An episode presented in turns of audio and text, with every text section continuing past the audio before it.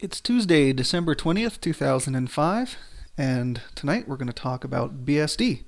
Who knows? Hopefully, we'll talk about BSD uh, many more times to come. It's an interesting work-alike, some would say, I guess, derivative of Unix. It's free and it's perhaps a competitor, maybe if you want to call it that, alternative to other free and open source operating systems such as Linux and uh, recently Open Solaris. BSD has a, a, long history. It predates the Linux kernel by far. Um, I guess you could say it started back in the day at Berkeley out in California. Um, Bell Labs and AT&T, they all came up with the whole Unix thing and uh, they were prevented from getting into the commercial operating system business due to, I believe, some antitrust issues.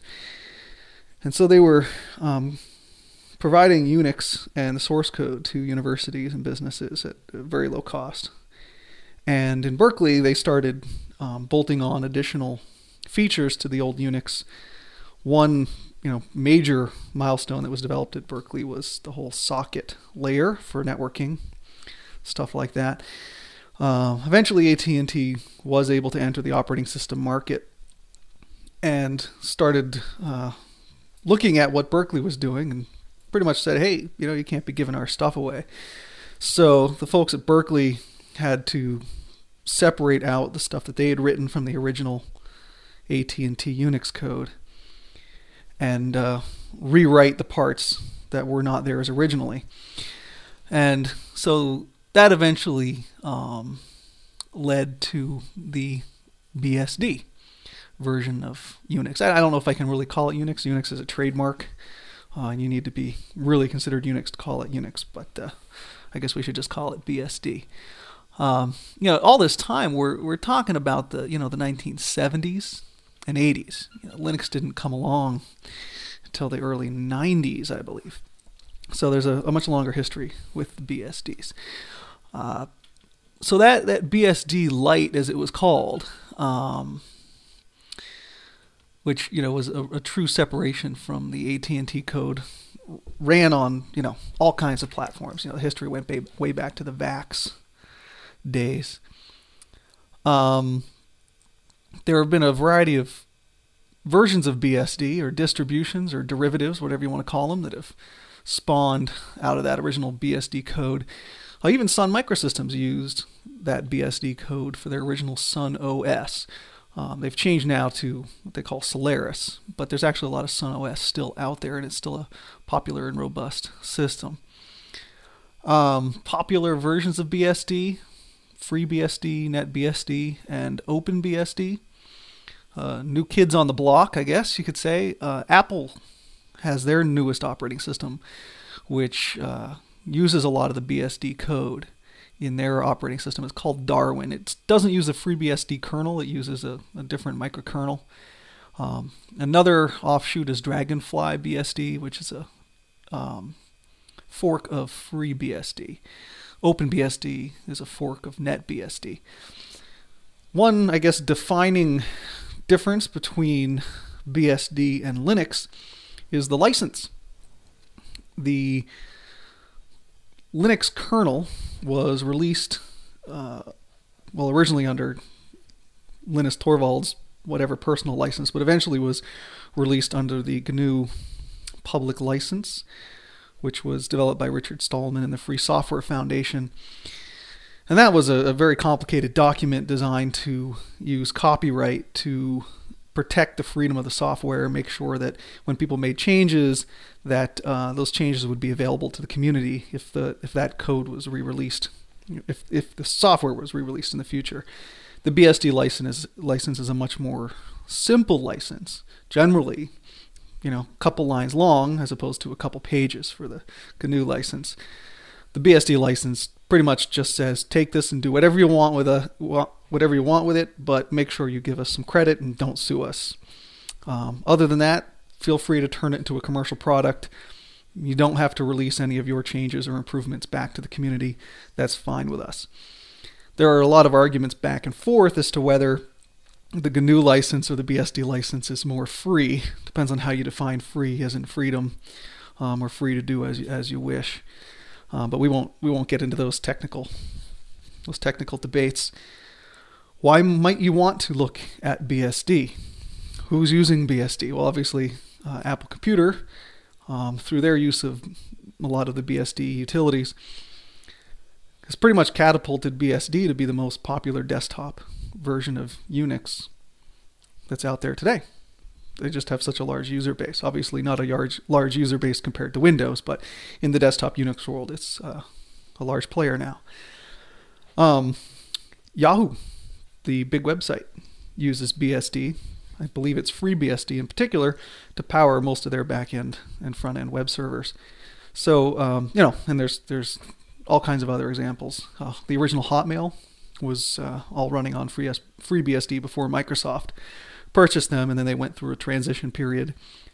Some people like to say that it was a difficult transition for them in order to get that infrastructure up and running on Windows, but any kind of transition of that size is going to be difficult. So, why might you want to try BSD?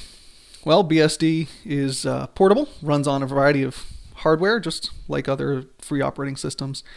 Um, FreeBSD, I believe, is the most popular of the BSDs. Uh, I'm not including Apple's Darwin in that. Um, it does have a slightly smaller set of hardware that can run on, primarily on the i386 uh, and the 64-bit stuff. SPARC. There are PowerPC ports, but they aren't, as far as I know, officially supported. Um, but you know, feel free to try them. The most portable or the most ported version of BSD is NetBSD. Runs on over 50 different architectures. Pretty much, uh, if it's got a central processing unit, it can run NetBSD. Heck, my uh, network aware photocopier at work, it's a Savin photocopier, has NetBSD code running in it for the, I guess, the print server networking stuff there. Um, so that will run on anything. OpenBSD is a fork of uh, NetBSD a couple years ago. Things happened between some of the developers. Also, a big issue we won't get into, but uh, created a, a fork of NetBSD. Also, quite portable, runs on a variety of things. Um, although not as they haven't focused as much on uh, maintaining as many architectures as NetBSD, but OpenBSD uh, is known for focusing on cryptography and security and uh, a lot of technology related to routers, uh, redundant routers, stuff like that. Um, I I'm a personal fan of OpenBSD just because uh, I don't know. I guess I just stumbled on it, started using it, and what you're familiar with quite often feels to be right to you. Uh, when I play with the other BSDs, I'm in less familiar territory, so it just doesn't quite fit as right. Um, either way, the BSDs work well if you're already familiar with Unix, um, like all the other types of operating systems that attempt to mimic, imitate, or um, act like Unix. You're going to be in familiar territory as an end user. Um, all the same basic commands. BSD uh, perhaps doesn't have the same uh, size developer community behind it as you know Linux might have. Linux really has uh, a lot of mindshare and a lot of corporate backing. Um, you're not going to find that a lot, of, a lot of large companies like Oracle and other things are going to be providing um, ports of their commercial software for the BSDs necessarily. Um, you'll have some difficulty too with things like Java, Flash, Skype, you know, any of these these third-party commercial applications. But on the free and open source side of stuff, um, there's plenty of software. So that's, I guess, a, a basic wrap up um, of the BSDs. I run FreeBSD uh, just to test. I run OpenBSD in a production environment as far as a web server. Uh, perhaps maybe not the best web server in the sense that that's not its main focus. Web serving is more on security and routing. Um, but in the world of the web today, I think security is, is a great thing. Not that you can't make everything else secure. Um, but it's just to me feels right. Seems to be solid, stable, um, just chugs along like anything else. It, uh, you know, there's, a certain amount of security through obscurity, perhaps, with the BSDs. Uh, there's probably fewer people trying to write automated scripts to exploit the BSDs. Smaller target, smaller people devoting time to writing automated stuff. Obviously, with a an attacker who's trying to manually break into your system, as long as they know what they're doing, it really doesn't matter what flavor you're running. Um, so yeah, give them a try. Most of them are very easy to to install. One thing that uh, might help you is that VMware has released a free player, uh, as they call it, the VMware player, and essentially it's a piece of software that you can install on your Windows or your Linux desktop. It is commercial software. It's not open source. It's not free as in freedom, but it is free as in zero cost. And this piece of software emulates an entire computer.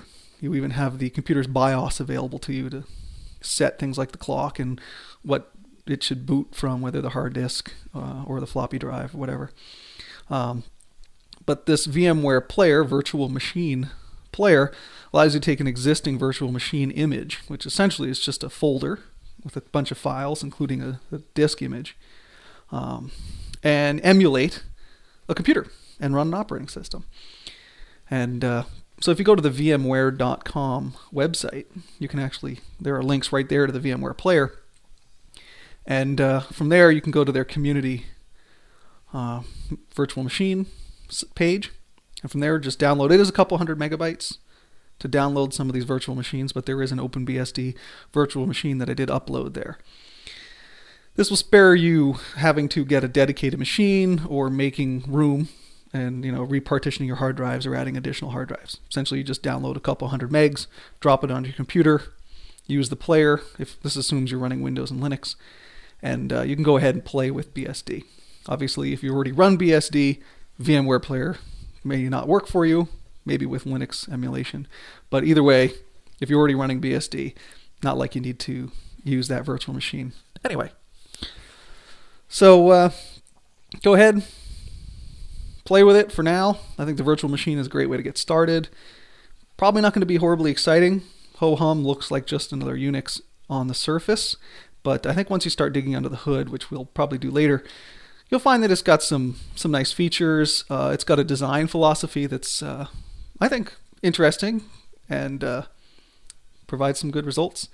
Been around for a long time, and uh, yeah, that's the BSDs. So this little podcast, if you want to call it a podcast, this online uh, audio is here because I, I just noticed that there's really nothing out there talking about the BSDs.